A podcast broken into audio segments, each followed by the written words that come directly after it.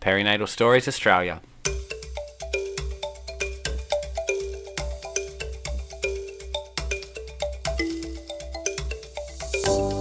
Welcome to Perinatal Stories Australia. My name is Rebecca, and every episode we provide a listening ear to the lived experiences of mental illness during pregnancy and postpartum. I hope this podcast reduces stigma, informs listeners about support services available, and inspires those on their own healing journey. More importantly, I hope you can hear these stories and know you're not alone. Thank you for being here to hold space for the stories we often keep to ourselves.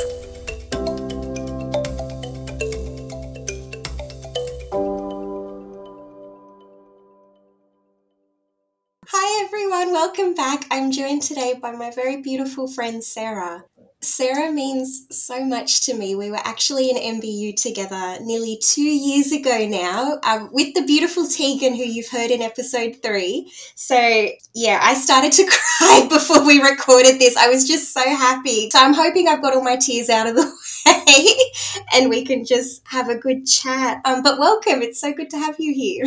Thank you. It's so good to be here. Yes, and it's it means so much to me to be a part of this. I think it's a it's just such a wonderful project you've taken on and such a great way to honor the the challenges of the experiences that we've had and to share those with others in a really like healing helpful beautiful way and it's it's just wonderful to see i guess between you and me and tegan how different we are from where we were two years ago and this is a really lovely lens to kind of view our motherhood experience so far. Yeah, because it, it, it's very surreal to think it's been nearly two years. But like, how far have you come in those two years? Yeah, my sister in law had a baby last week, and it's absolutely wild seeing my daughter Tilly standing next to her cousin, this newborn baby. It does not feel like two years. and at first, when I when Tilly was younger, when it hadn't been as long for me, I found it a bit daunting sometimes being around newborns because it was mm. in some ways triggering back to my experience. Whereas now it felt like being around this baby, you know, newborns are still a wonderful, incredible, awful challenge um, wrapped up in a beautiful warm blanket. But I think it was a marker of how far I feel like I've come. That actually I've come to a place where I feel like parenting doesn't have to have all of those negative connotations that it once had for me. Um, I almost want to sum up a bit of your story here, if I can, but in the sense that on Instagram, especially, but you know, in life as well, we always see posts along the lines of healing isn't linear, recovery isn't linear. But I think we often put so much emphasis on you know, healing, getting to that end goal of being healed or recovered, that when we do, let's say, go back a step, whether it's a step or a lapse, we don't give ourselves a lot of compassion for that. Mm. We automatically assume we've failed. Um, so it's easy to say, oh, healing isn't linear. But when you're in it, actually coping with that reality of healing isn't linear is its own battle. Yes, that's right. And I'm so honored you're here to share your story, not just because I love you and you were an integral part of my journey, but because I know a lot of us really need that reminder that our healing isn't linear, but that that's okay. Yeah, I think that's a really a really great way of wrapping it up. And it's definitely been I'm sure this is the case for everyone that parenthood kind of breaks you down and makes you breaks you down in a positive way. I mean, kind of forces you to uh, break apart the nature of your identity and your personality and your hopes and dreams and kind of put those back together. Uh, but I feel like for me, it was like a series of stages where I thought that I'd like been through the greatest challenge I'd faced and learnt so much about myself and it would be all up and up like great you know we've had the the crisis point in the rom-com and now we can move on to the happily ever after. But then i did yeah have to go back to that place a couple of times. And as you say that really brought home the lesson that oh wow it's a real thing that um, progress isn't guaranteed and that it's not, I guess, as well, recovery isn't linear. And when it is non linear, that's not value laden at all. You know, it's mm-hmm. not necessarily something you can control. It doesn't mean, you know, there are no medals for like winning at recovery. It's just kind of one of those things in the same way that maybe you have twins or maybe you have one baby and maybe the baby has blonde hair or black hair or brown hair. Similarly, yeah, it's just you get served what you get served. But absolutely, like it's it's been a very um, it's been very humbling to realize how little control I have, but also empowering to learn what control I do have, if that makes sense. And you're absolutely right to say, yeah, it's been a big lesson in separating shame and those kind mm. of negative judgments from my experience of health. And I think, as you say as well, that value that we're putting on our health, our recovery, mm. that doesn't serve us at all. No. And it's so common. You know, we all do it. I do it. I'm guilty of it too. And I think that that's something going forward. I think a lot of us need to let go of or just recognize that there is no representation of how hard you're working on your recovery or anything. So, yeah, thank you for bringing that up. Yeah. Maybe if we start your story now, um, from what I know, and correct me if I'm wrong, it started almost immediately when your beautiful little girl was born, Tilly, you had immediate postpartum anxiety. That came out of nowhere, but especially around sleep. Yeah, that's right. So we had a C section, and that was kind of okay for me. It was, you know, not what we were expecting, but I felt kind of taken care of and protected throughout that process. I knew I was in expert hands and there were people all around me protecting me. And it, it's funny looking back, I did a lot of things to try and avoid the need for a C section. And then it happened and it really wasn't like it was okay for us. It wasn't that big bad thing that I'd kind of been afraid of. And like the anesthetist was just fantastic and he was sitting by my head just chatting and like all of the doctors were was kind of an ideal team, I guess, because they seemed very competent but also very relaxed which then put me in the mind frame of i always love it with medical things when it seems routine to the doctors because you know that always like puts my brain in the space of like right yeah. this is the first time it's happened to me but you know you're not that worried about it you're already thinking about what you're going to have for lunch you know um, so it's funny that i spent so much time worrying about a c-section but then really hadn't thought about what the experience of parenting a newborn would be like and how that would affect my mental health. So, in contrast to that experience, when we were back in the room with Tilly, I suddenly just felt like the massive weight of parenting kind of fall on me. Mm. Yeah, really felt just this huge weight of anxiety. And yes, it was in particular around sleep straight away. I knew sleep deprivation was a thing for parents. I knew that we would have to cope with waking up a lot, but I kind of hadn't processed what that would mean for me that suddenly my sleep schedule was entirely contingent on someone else who had no way of thinking about my well-being, you know, yeah. um, of holding on and making sure I got good rest, but was kind of expressing basic survival needs to me that I needed to respond to quickly. And yeah, I think as well as that really unique experience, honestly, of being around a tiny newborn wild animal, wild creature who, you know, is getting used to not being plugged into a perfect survival system 24 7 in a beautiful, warm internal world. As well as all of that, it very quickly showed up for me. I think I've had anxiety around sleep for much of my life, around how much sleep I would get, when I would get it, would I be able to fall asleep? And I was not prepared for that obstacle to show up so suddenly. But I, yeah, my days were at once wonderful because I was in love with this gorgeous little baby that I had. But my entire day was filled with dread around sunset coming and knowing that I was about to enter.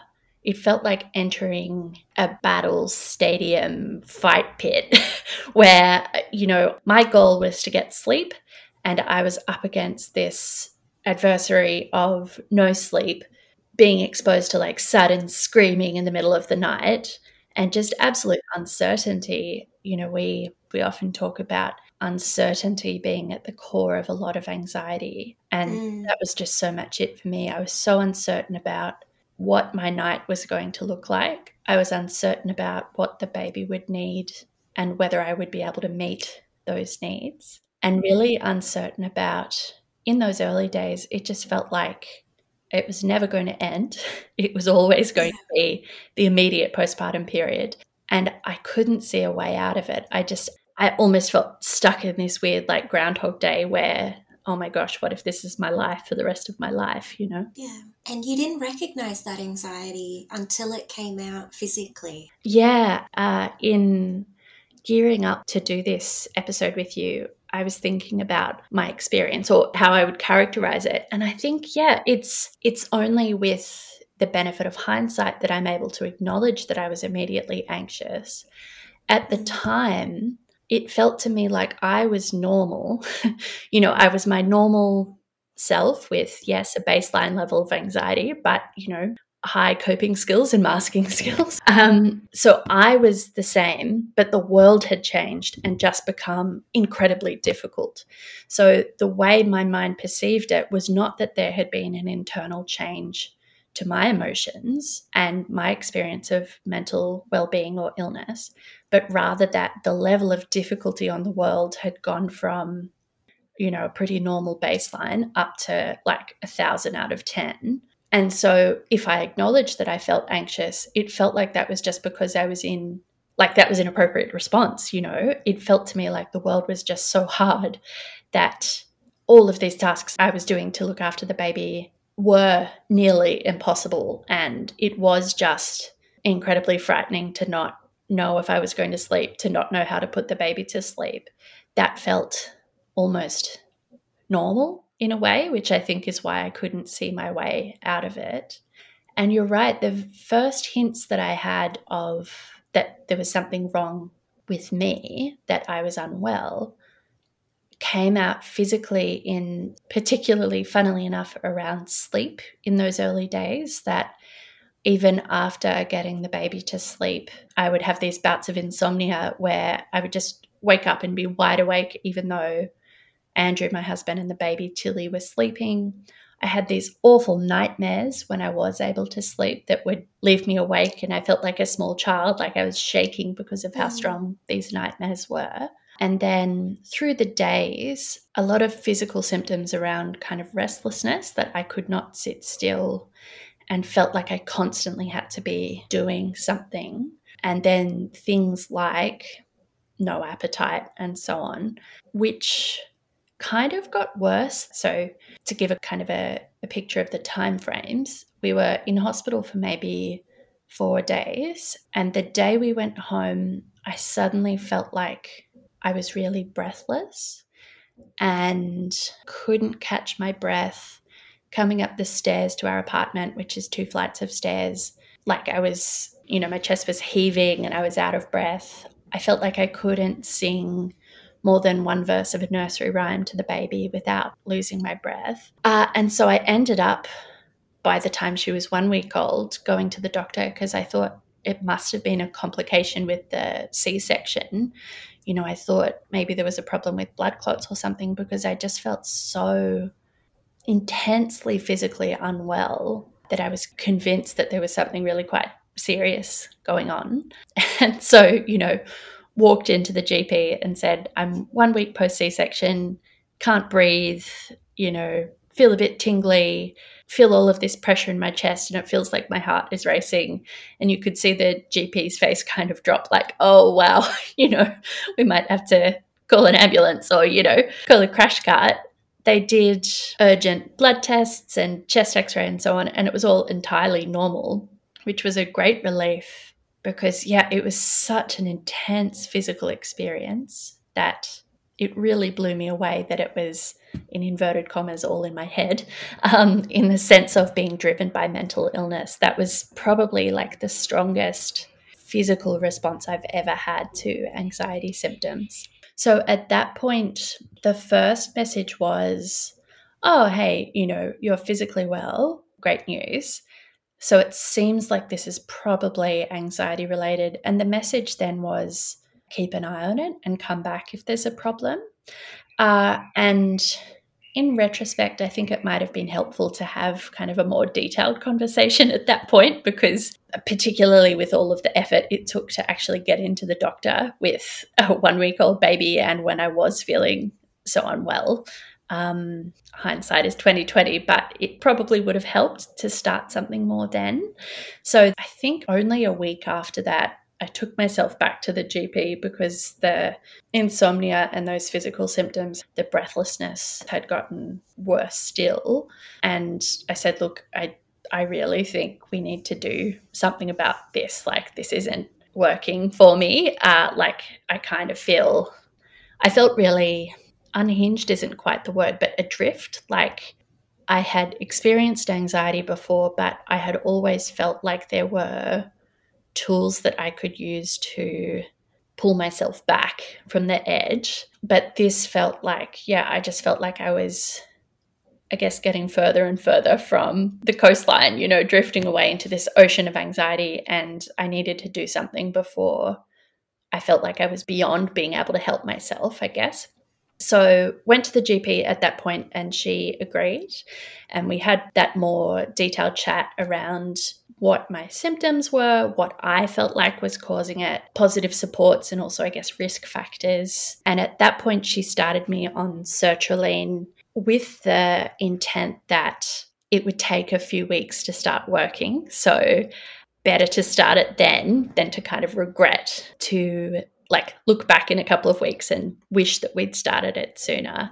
So I started on the sertraline when Tilly was two weeks old, and that was the first time I'd taken any medication, and that felt like a a big step. I'd grown up with a bit of a like a fear of medicating mental illness that if you medicated it that must mean it's actually serious and oh my gosh you know. I'd started to kind of overcome that through the experience of knowing how many friends had needed that kind of support. But it still felt like a big deal and it was another marker to me of being in uncharted territory this felt really big and serious and also grown up. it was a major factor in my early experiences of parenting of like, wow, I'm the grown up in this situation. This is like a lot to take on.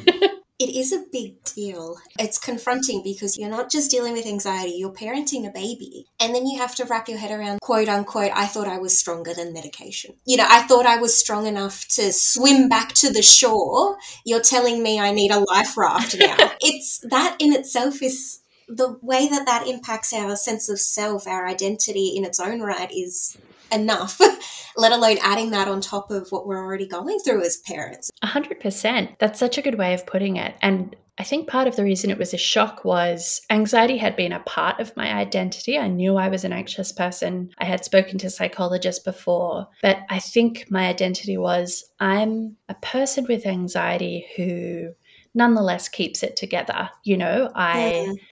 I have perfectionistic tendencies. I do get stressed in social situations. It kind of gets out of control every now and again, but then I see a psychologist and I feel better.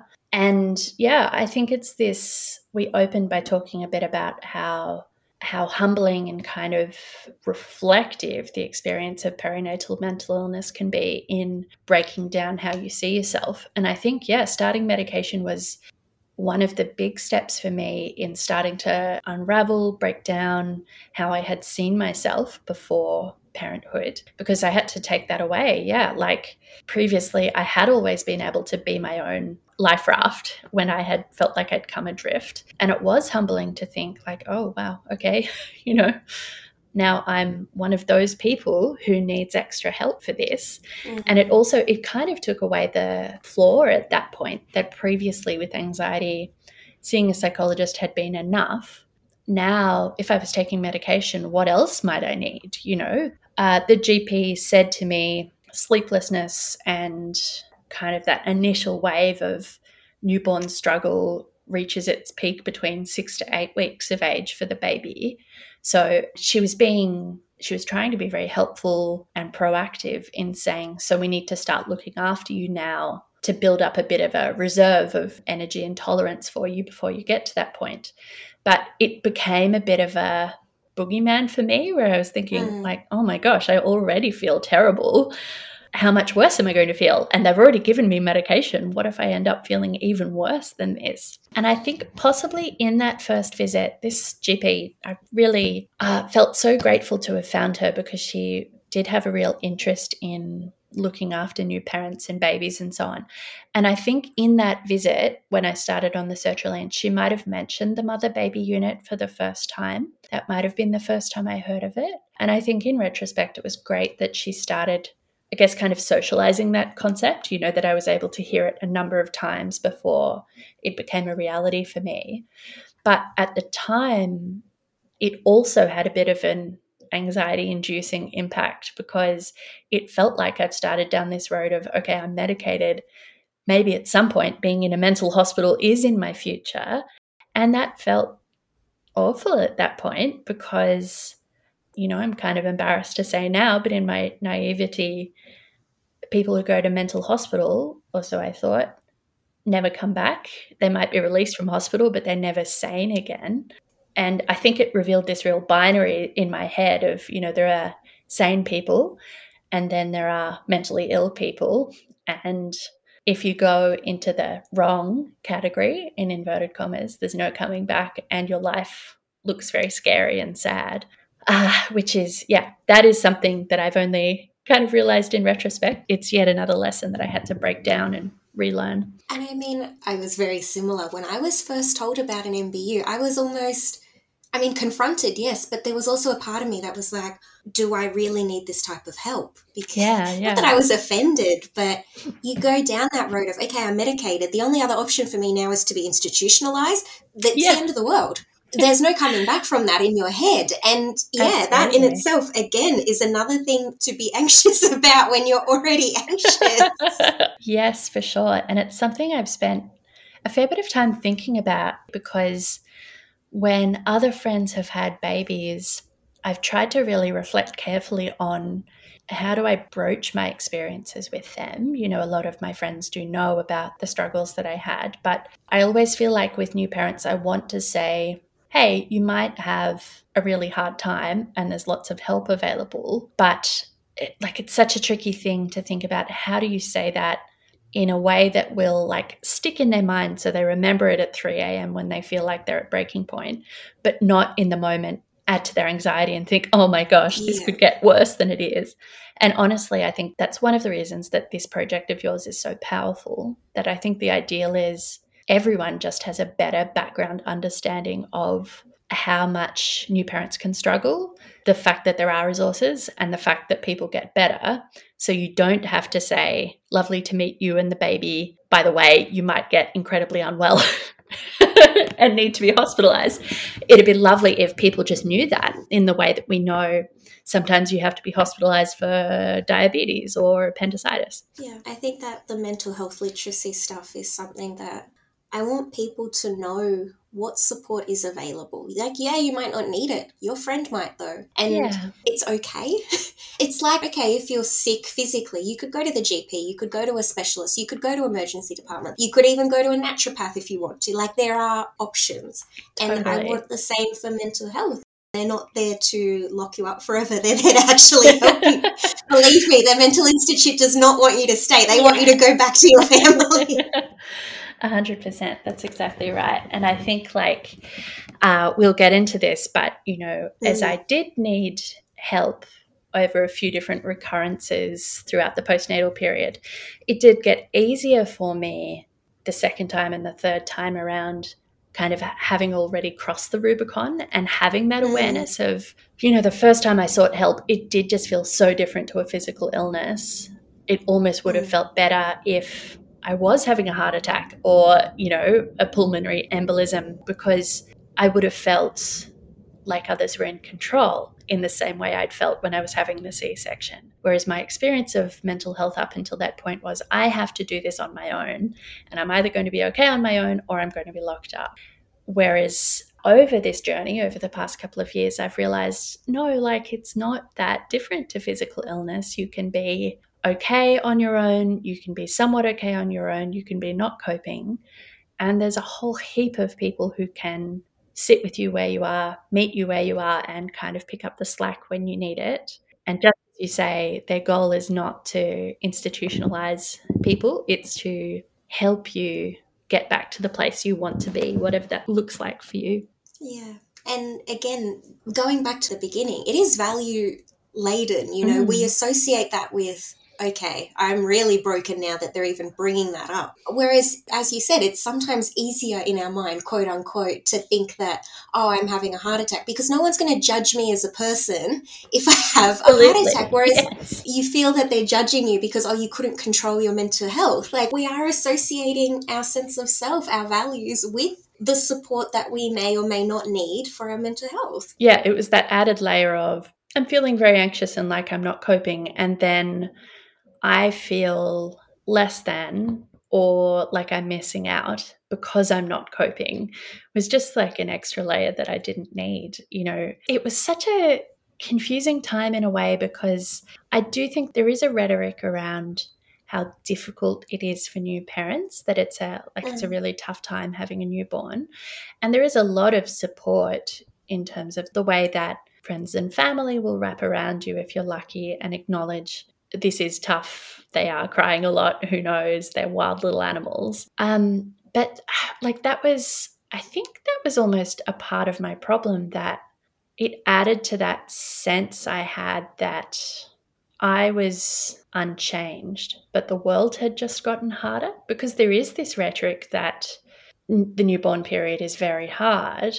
It was difficult for me to differentiate like the stresses and anxiety that are baseline from something that did need extra intervention. And even I tried to talk to a couple of the midwives when we were still in hospital to say, I am feeling very anxious about sleep and feeding and, you know, getting this right. And what if I drop the baby on the floor? Those kind of things.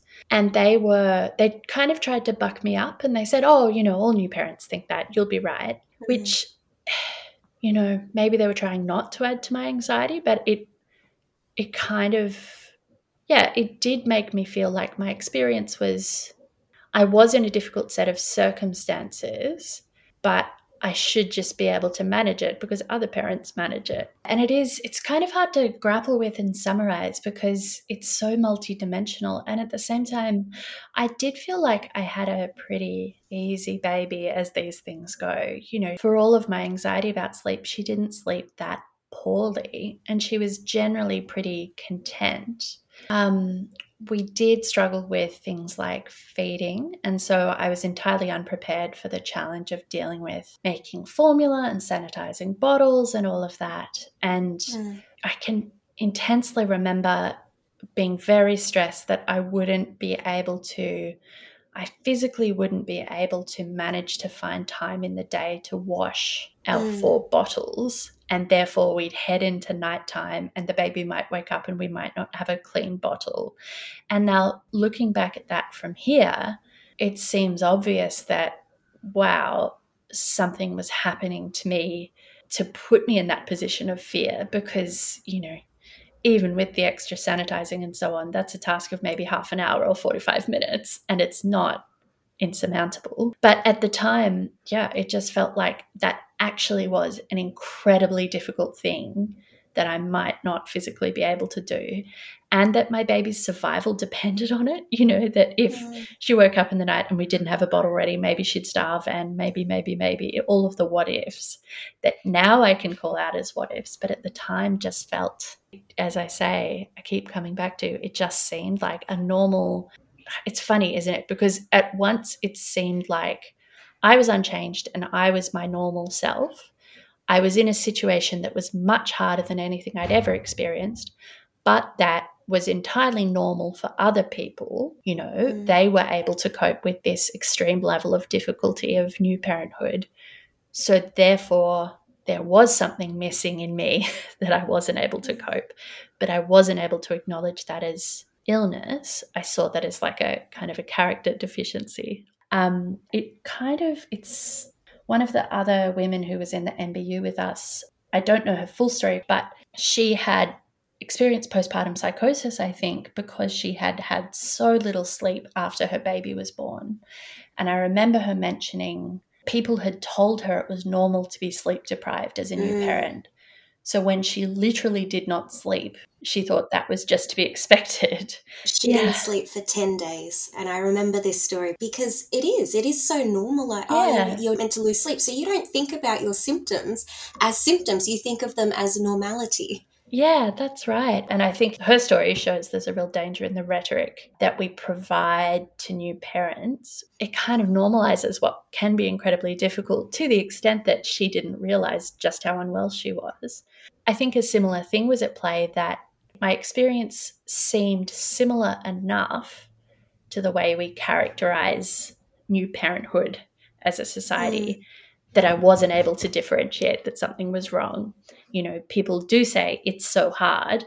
So then when I found it so hard, that just seemed like, oh well, this is what I signed up for. And, you know, if if I'm not able to cope with this, I probably should have thought of that before I decided to have a baby, you know? Yeah. And the the line between what actually is normal versus what's a symptom. There is a lot of crossover. Mm-hmm. And I guess because we don't have that mental health literacy or we don't have that awareness, it becomes very problematic when they do arise and we don't know it or our loved ones can't see it either. Absolutely. So let's go back maybe to the part of your story where you've started sertraline, getting over the identity crisis that comes with agreeing to take medication. You wrote on your submission that once you started taking it, you thought, all right, I'm fixed. It's all uphill from here, kind of thing. You wrote fixed on there in quotes, and I thought, I need to dissect this. and it wasn't until Tilly was four months old that you noticed it. So I'll let Absolutely. you speak on that. Yes, yes. So I was lucky that I began to feel the effects of the sertraline within three weeks. And by that point, Tilly was close enough to six weeks old and had started to do longer sleeps overnight. I kind of felt like I was hitting my stride a little bit. And I remember one afternoon thinking, oh, I'm not anxious. I feel happy. and um, from that moment on, I had this quite lovely period in retrospect where I did feel well. And it was a bit of an insight, I think, into what a more standard newborn experience might have been like, where yes, there were hard parts and, you know, times when the baby would cry during witching hour and I didn't know what on earth was going on and I'd get frustrated with her and sad and exhausted and worn out. And it still felt like a lot to you know, get the baby out of the door on time for appointments and to make it to coffee dates with friends. But it just felt so much easier. And so I would be able to take her for walks in the afternoon and I would feel like I could get the bottles washed and still have time to have a shower and to maybe even read a book to the baby without feeling entirely overwhelmed. And that was wonderful. It really felt like the clouds had parted. And I thought, thank goodness for antidepressants. You know, I'm now the biggest advocate for medication. This is wonderful. This is all I needed. And so I kind of became a convert from this position of like, oh my gosh, antidepressants, terrifying, to as I said in my submission, I'm fixed. That's it. This is like the best kind of transactional medicine I went to the doctor with a problem. She gave me a script. I took the tablets and I'm all good. Now I can do this. Super mum, here we go. No problems ever. Uh, but then, yeah. she reached around four months old, four and a half months old, and hit the four month sleep regression. Mm. And it kind of all came crashing down again. And this was another big step for me in uh, I guess my first lesson that recovery isn't linear, and another step in breaking down my understanding of myself and my situation and how those interacted, where we went from six hour blocks of sleep overnight, which was amazing. And then we went from that to she would suddenly wake up between every hour and 90 minutes again, and she would be very fussy, and I wouldn't know was she hungry or was she trying to do another poo or was she just teething? All of those things, you know, you run through the list in your mind, playing newborn bingo, not newborn at that point, baby bingo with yourself. Uh, yeah, so she was up many, many times in the night, taking a long time to settle. So I went from getting maybe seven or eight hours of sleep a night to getting at most six hours of sleep a night across four or five blocks. And it was just devastating um, to my well restedness to begin with. But then also, I thought that the medicine had fixed my anxiety, particularly my anxiety around sleep. And this challenge to challenge to my sleep just brought it all to a massive head again and sent me kind of flying backwards. I was back to that position of I would wake up and enjoy maybe the first two hours of being awake during the day, and then the rest of the day was spent absolutely dreading sundown. First of all, for the witching hour and just the experience of being around Tilly crying a lot during that period, which I had begun to find incredibly triggering. She's always been very strong willed and vocal, and she had a very loud and passionate cry. So it was quite a sensory experience, but also all of the then emotional and mental, psychological kind of connotations of that around. I love this little person so much, and she's unhappy. That in itself is terrifying and saddening. The secondary connotations of I can't meet her needs, and that's why she's crying and then the tier below that of what does that mean for me as a mother? Particularly i think since we had been doing so well you know i kind of had a long way to fall from oh my gosh i'm super mum to crap. It's all it's all fallen apart and it was you know a bit of a mirage and i actually don't know what i'm doing. So uh, my anxiety pretty well went back to where it was at the start. I don't think i had the same breathlessness and so on but all of the other symptoms came back. I just felt physically unable to sleep, to get the bottles washed on time, to get out of the house, to do anything more than very basic feeding the baby, changing their nappies, like the absolute bare minimum of tasks throughout the day. And what's more, on top of the anxiety, it felt like there was this additional black layer of depression that grew on top of that. Mm. It, you know, I'm sure it was happening on kind of a, a, hormonal and a neurological level, but psychologically, it felt like it grew out of that thinking around I'm so anxious that I can't meet the baby's needs. What if that says something about who I am as a mother?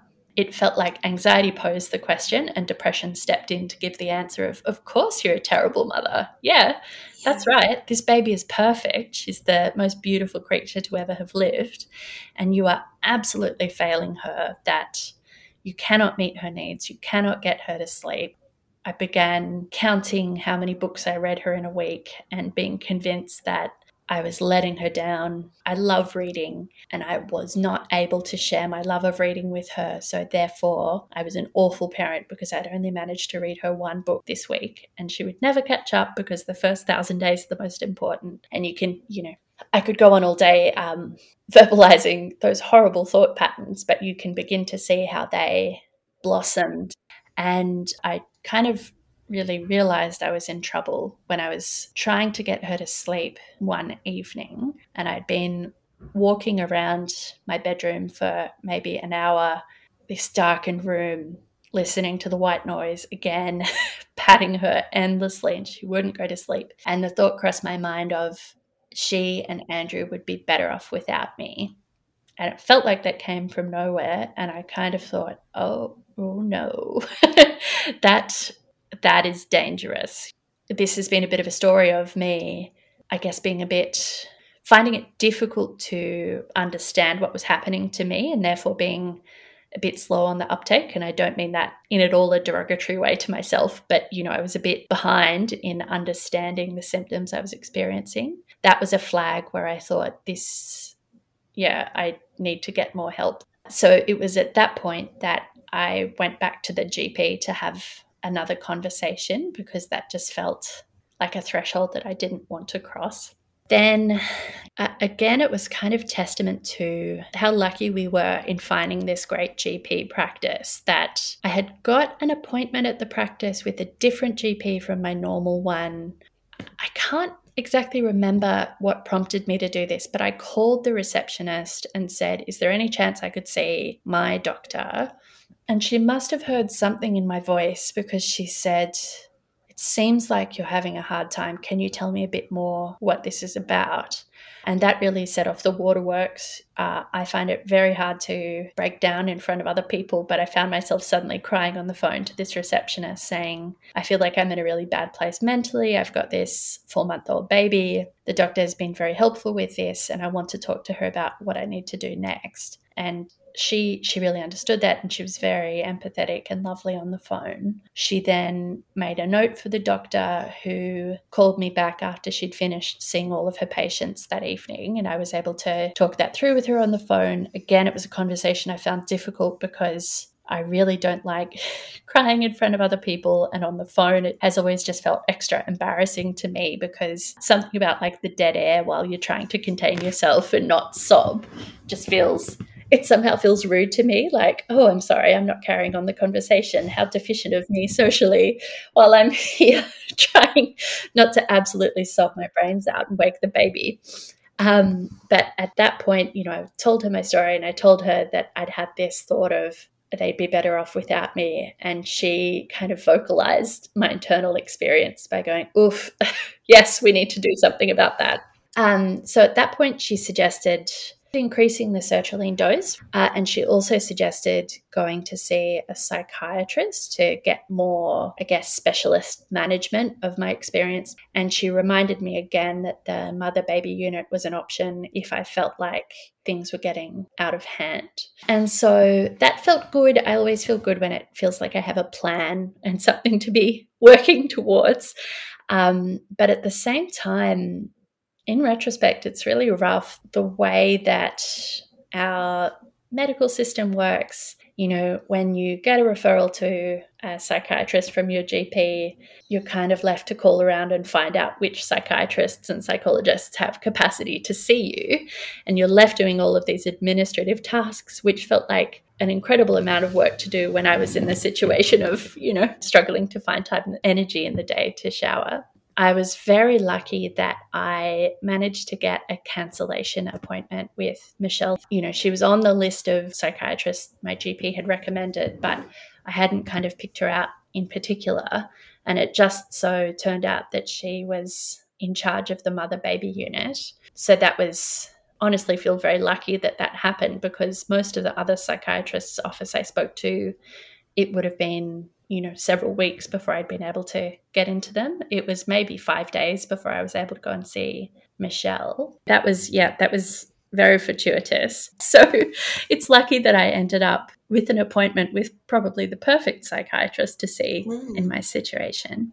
It was another big threshold to cross to go and see a psychiatrist. I'd previously seen a psychologist, but it felt like another level of severity or intensity. I also I had the baby with me and I was still in that phase of feeling like I needed to accommodate other people and not put them out or inconvenience them when I had the baby with me. So I was very anxious at the same time that she was going to wake up and cry during the appointment and kind of waste the psychiatrist's time, which is again funny in retrospect because I was paying for her time and because of her role, she is very familiar dealing with babies. So I remember I spent most of the appointment standing and rocking Tilly so she would be quiet and just kind of talked through my whole experience with Michelle and was really grateful from the outset at how how she managed to be very empathetic, but also calm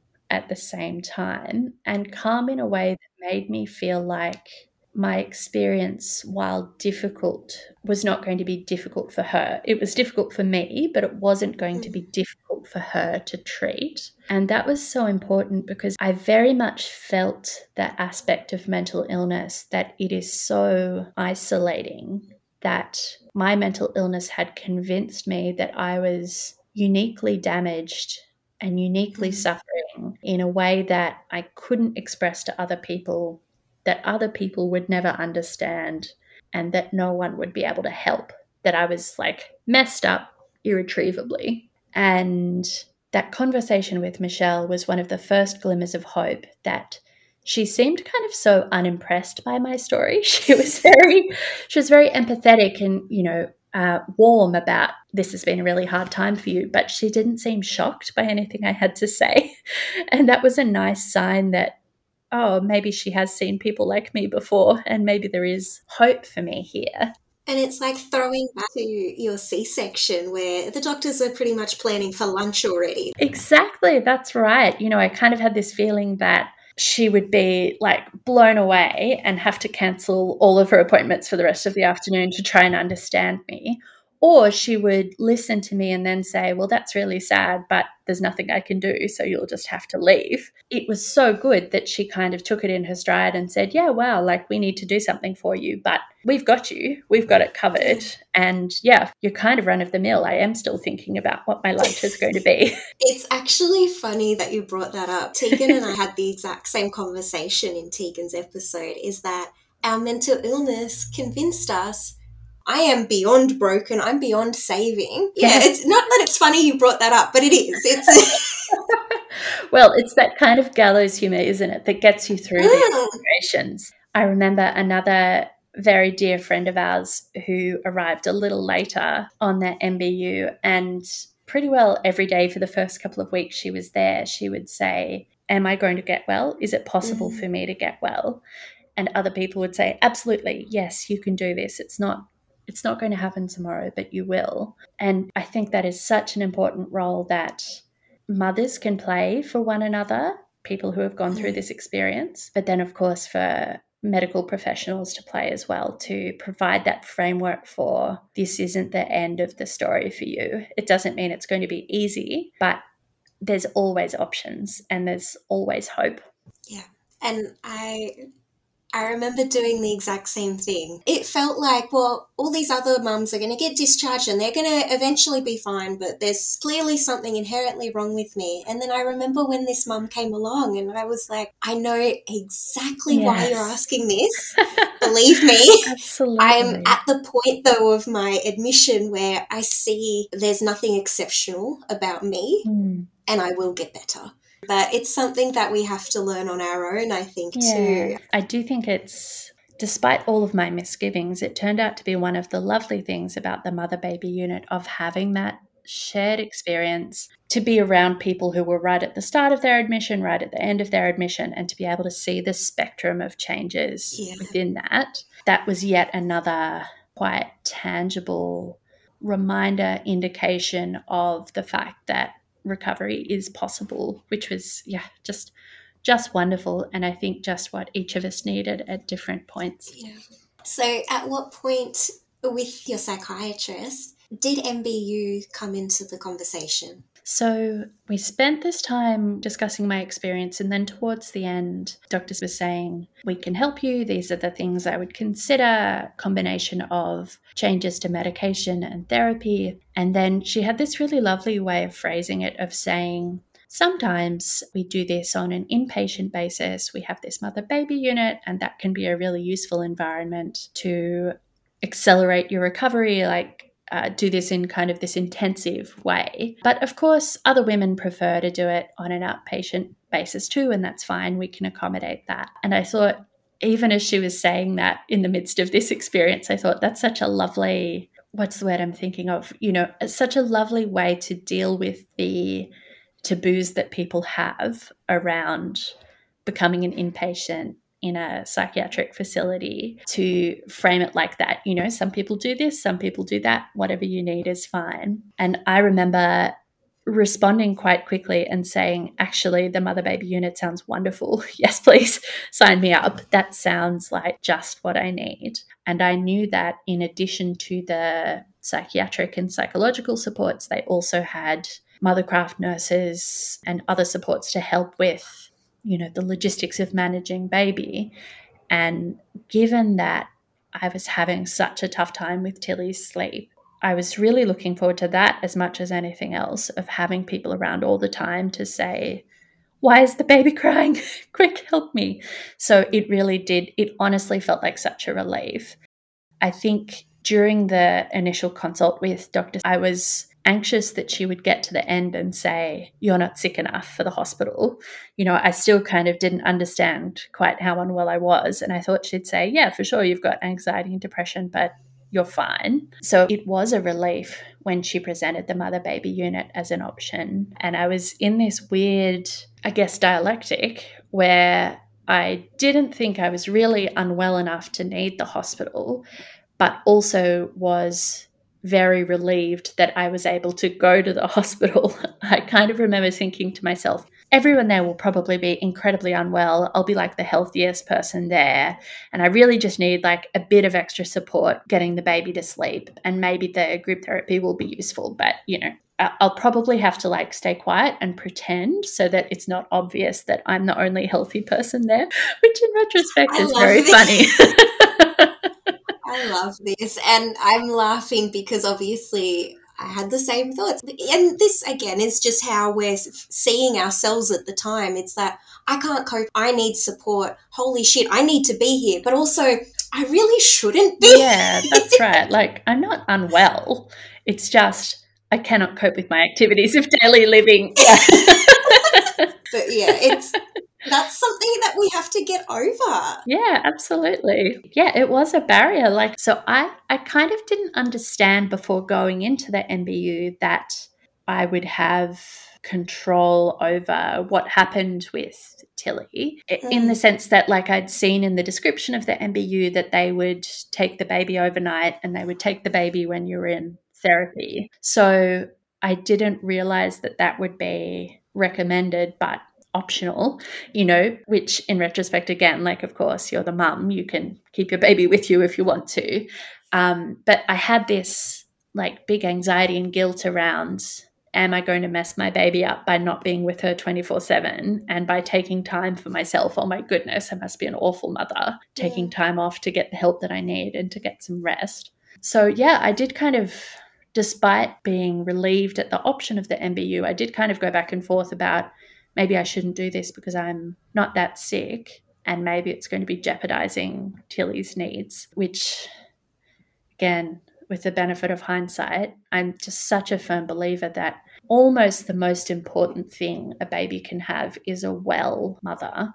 Yeah. Food and a clean nappy are probably slightly more important, but there's very little else that should come before mum's sanity, happiness, well being when it comes to setting the foundations for babies. So uh, it was only over time that I realized I was doing it for myself, and that is valid because despite being a mother, I'm still an important person. But it also turned out to be like a massive enabler for my parenting as well.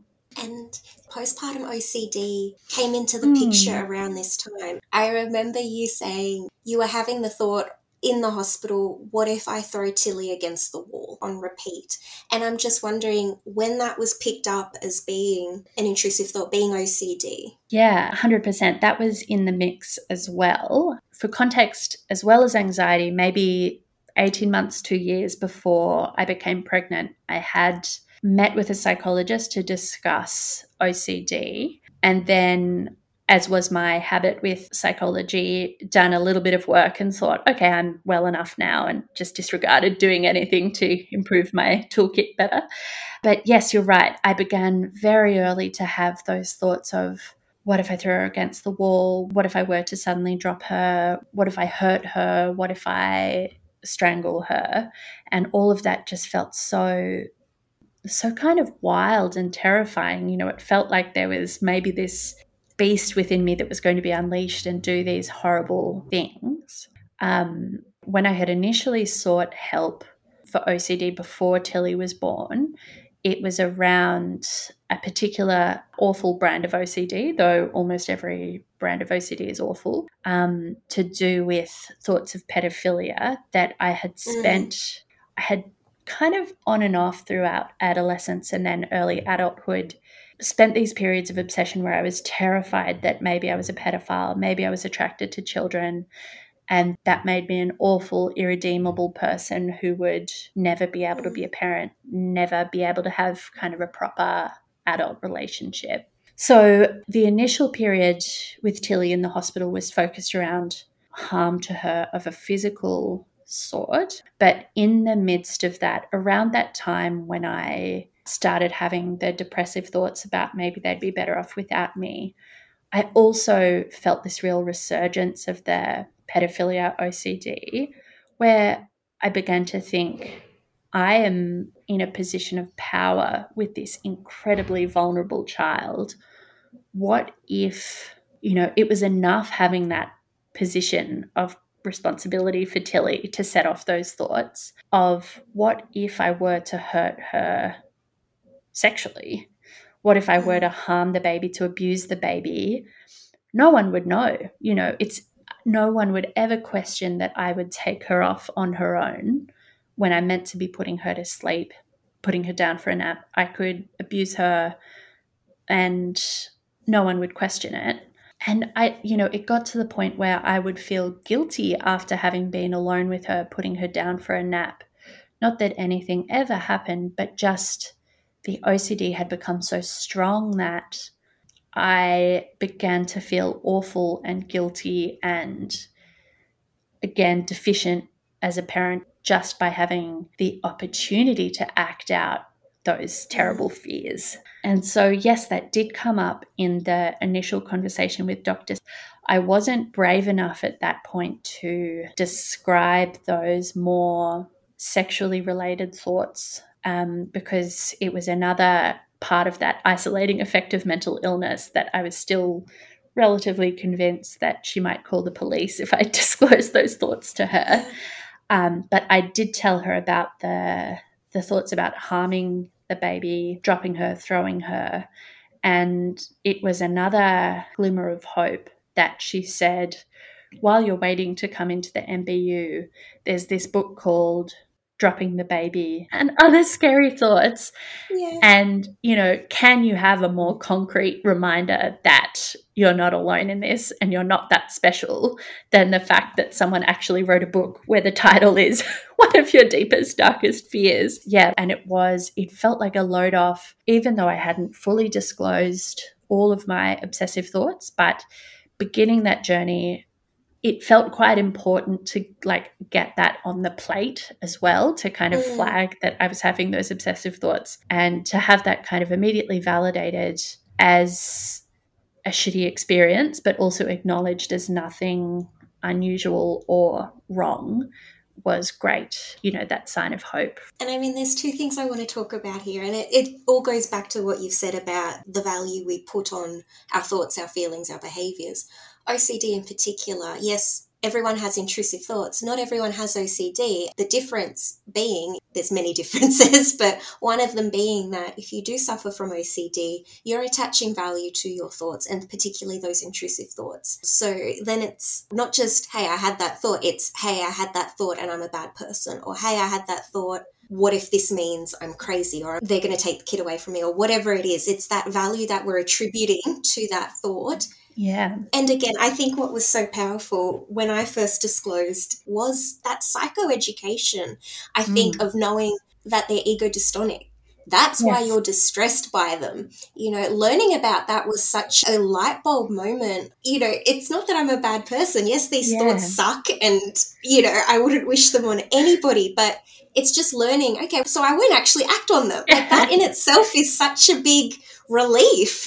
Yeah, exactly. The fact that it is, it's a thing that is happening to you that you're suffering from rather than you being a person who might cause suffering to others is like such yeah. a such a massive flip and when you talk about the psychoeducation absolutely the only reason I had sought help before I became pregnant is that I saw an article on ABC News and there was a person that they profiled who was talking about exactly the same kind of thoughts that I had. And that was the first time I thought, maybe these thoughts are not because I am wrong and bad. Maybe this is an illness. Yeah, I feel like OCD is kind of, I think, the paradigm of expressing just how much you can make yourself suffer by thinking you as an individual and your character are to blame when it's in fact it's something that's happening to you. No i agree. And the other thing i wanted to talk about was what i think makes maternal mental health unique compared to non-maternal mental health is again that layer of i'm not just ill but my illness makes me a bad mum and again that value that judgment of ourselves i think increases our suffering. Obviously, we're not doing it on purpose, but I think that that is what makes maternal mental health so horrible because it's not just I'm a bad person, we're attributing them to our parenting, to our mothering. And that is distressing. That is horrible. And yes, we've both, both of us have had anxiety before, but the distress and the level of suffering was never there until I became a mother. That's right. And I think it's it's such a double edged sword with early parenthood where you're suddenly exposed to this this incredibly vulnerable little creature and like a wonderful miraculous bouncing bundle of joy you know all of those cliches and so it's like it's such a such a drastic shift from all of the other relationships I'd had with friends and with family you kind of know that both people in the relationship are flawed and trying their best mm. and so on. Whereas a baby, not that they're perfect, but almost because they're, you know, they don't have the capacity to be manipulative or be mean or be difficult. And because they are so vulnerable and precious, your instinct is just to like have such a dichotomy in your relationship with them that they're this perfect wonderful little thing that needs all of the good things in the world. Even for an entirely mentally well parent that's a very difficult standard to live up to because you are always going to be imperfect. You'll stuff up and continue to stuff up. So even without those other added layers there's heaps of guilt and shame and fear tied up once you mm. layer on anxiety, OCD, depression, it's just another layer of awfulness. Yeah, and you've summed that up so well. and there is mm. that pressure because they are so quote unquote perfect. and all our yes. flaws as mothers come out and we're aware of them because we're standing next to the perfect being who we don't want to ruin.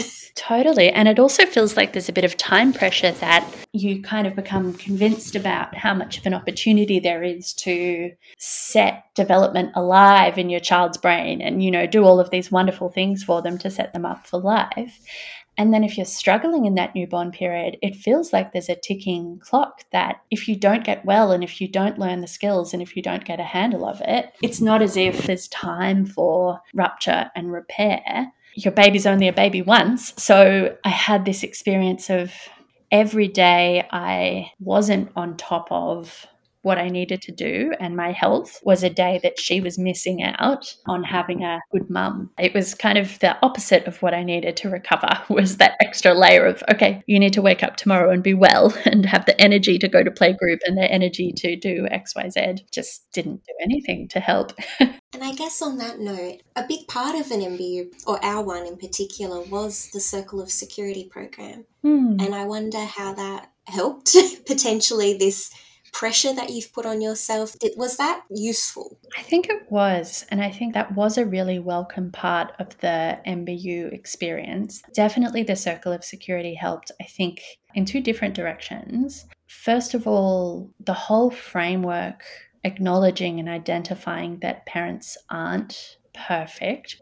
I think the statistic is is that 30% of the time you have to show up for your kid mm. and show them that you care to meet their needs for them to benefit psychologically. And moreover, that having rupture and repair in a relationship wasn't something to be avoided or afraid of, but that having times when you yell at the kids or times when you don't see or meet their need, first of all, is going to happen. So you have to accept it. But then also, those opportunities for repair are actually really important for the child's development as well. That it's yet another way you're modeling how to be and behave in the world to them. And it's a real opportunity to show them you're a real person as a parent, you know, you're not godlike. And so it's okay that you're not perfect and they're not perfect, but also to show them this is the way that we lovingly come back together and say, Yes, I messed up, but I still love you and I'm still here for you. And that doesn't change. And then I think in the other direction, I found it quite validating because I could see that I was already adopting some of those skills of letting the child go out and explore, but then being there to receive them when they came back into you. I was putting some of those things into practice and I was prioritizing being a constant source of affection and security for my child, despite all of these upheavals and struggles I was having, that I was still doing my best to acknowledge her sadness or her anger or her gassiness or whatever it might be, that I was still smiling at her and delighting in her and showing her just how much I was enjoying the experience of her being around, even though my postpartum experience was in many ways quite shitty. Um, so that was helpful as well. I was learning new things. I was learning that I could set more realistic expectations. And also, I was learning that I wasn't a bad mum after all. I was already doing many of the things that I needed to do to be good enough, you know? Yeah, and you're right. I'm very glad that they incorporated that into the MBU. Yeah. Um, is there mm. anything you wanted to cover about your MBU experience before we talk about the rest of your journey? Because it didn't end with no, the MBU. That's right. So I think I'd reflect on a couple of things. I think, first of all, the environment was very useful living alongside other mothers who were having similar experiences. Everyone had their own unique challenges, but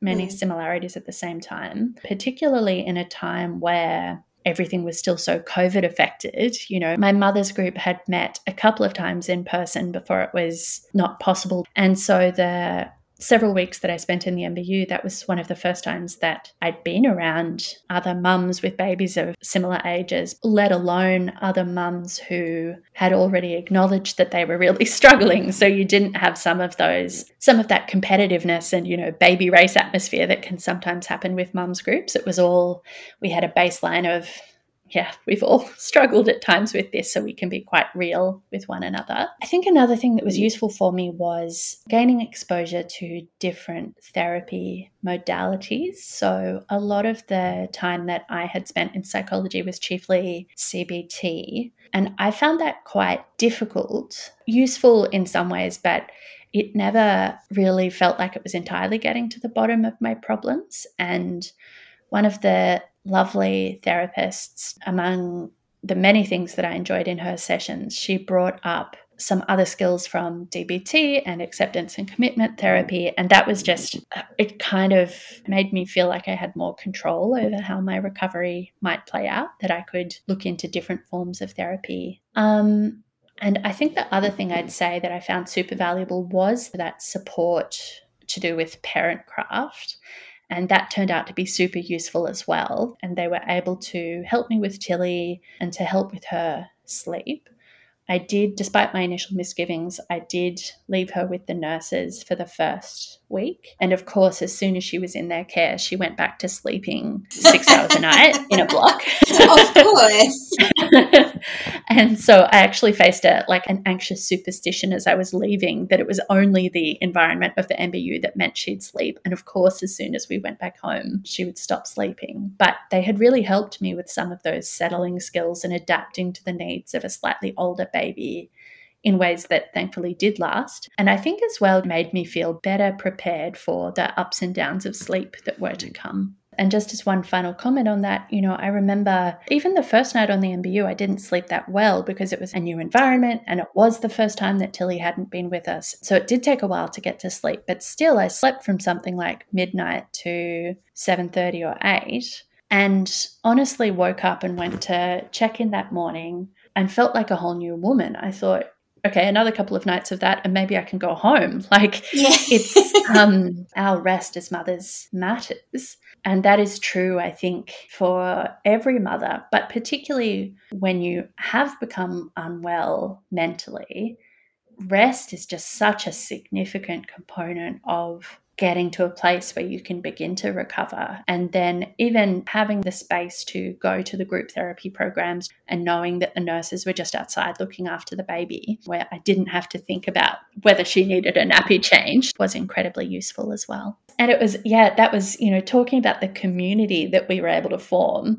Like it felt so much for that time we had together that we were a village, you know, that we came to know one another's babies and to be able to enjoy those funny moments of parenthood together. I'm glad that you had the MBU there, and I'm glad you were there with me as well. You were discharged shortly after I was, and yeah, I don't know if you want to talk about that and then what happened a month later. Yeah, so I came home from the MBU. I think I ended up being there for four weeks that first time. It was a really strange experience to go from having nurses available around the clock to it just being the three of us at home again. I thought it would be much harder than it was, but it actually was easier than coming home from hospital with Tilly the first time. And I think a part of that was I no longer faced the anxiety of worrying about whether or not I had a mental illness. I'd crossed that bridge. I had been to a mental hospital and survived it, and I had gotten better. I felt so much better than I had when I'd gone in that I knew I knew that it was okay to be mentally unwell and I knew that it was possible to to get help and to get better. And so we did quite well really for several weeks there. We got back into a bit of a routine. I inquired about getting Tilly into daycare earlier than I'd thought, just to give me some free space and, you know, at least one day a week to look forward to. And so it felt like things were on the up and up. And, you know, I'd been able to accommodate, I changed my identity to say, I have been mentally unwell. That is something I have experienced and I own that. You know, I was quite open with friends, but it's funny, you know, I then felt like, wow, look at me. I'm so I'm so refreshed and revitalized. I have this very like earthy, resilient understanding of myself as a person who has mental illness and is on that path to recovery. It turns out I still had a somewhat superficial view of my own identity and of how mental illness worked. I'm actually going to pause my conversation with Sarah there for now and leave you with a snippet of what to expect next time. That felt like a new a new uh, a new low in how much I could frighten myself it was kind of very unfortunately timed for us happening only a month or so after my admission had ended because it really showed me just how fragile I still was. Join me in episode 21 where Sarah shares part 2 of her story. Thank you to all our listeners for holding space for today's story. If you like this episode, please leave a review and rating to help me bring you more amazing content. Join the conversation and be featured on the podcast by sharing your story through my website, perinatalstoriesaustralia.com. If these stories are a bit too much to listen to or to read right now, then come back another time. Protecting your mental health is the number one priority. As always, this podcast and its associated blog and social media accounts is not a substitute for therapy or for getting help. No medical advice is provided, only lived experiences. If any of this does resonate, though, please reach out to a medical professional. See you next time.